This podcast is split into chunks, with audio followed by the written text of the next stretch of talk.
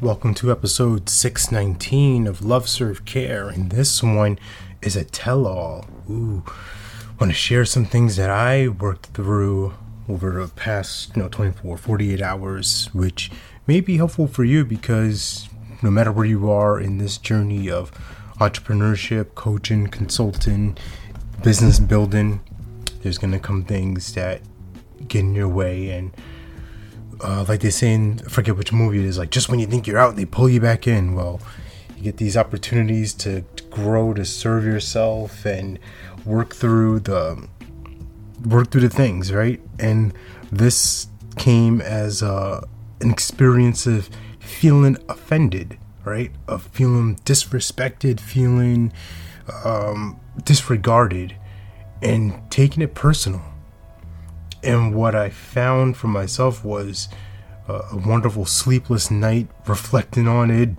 being mad, uh, going about my day grumpy and, and just grrr. But what came from it was a beautiful revelation of where am I responsible for this? How am I taking the easy way? And the easy way is through this path of suffering, the path of uh, least resistance of I'm mad at you because I'm right, you're wrong, so that means I have the right to be however I feel. Okay, that may be justified, there may be some truth to it, but how can I put into practice this this core principle of I am dominant of my thoughts, my emotions, and my habits? And for a few hours, I wasn't. For a few hours, I was pulled into the story, getting pulled into old stories of, hey, you're insignificant, you're not important, you don't matter, all these different things. And it just goes to show, like, no matter where you are, how much work you've done on yourself, um, these things can creep up.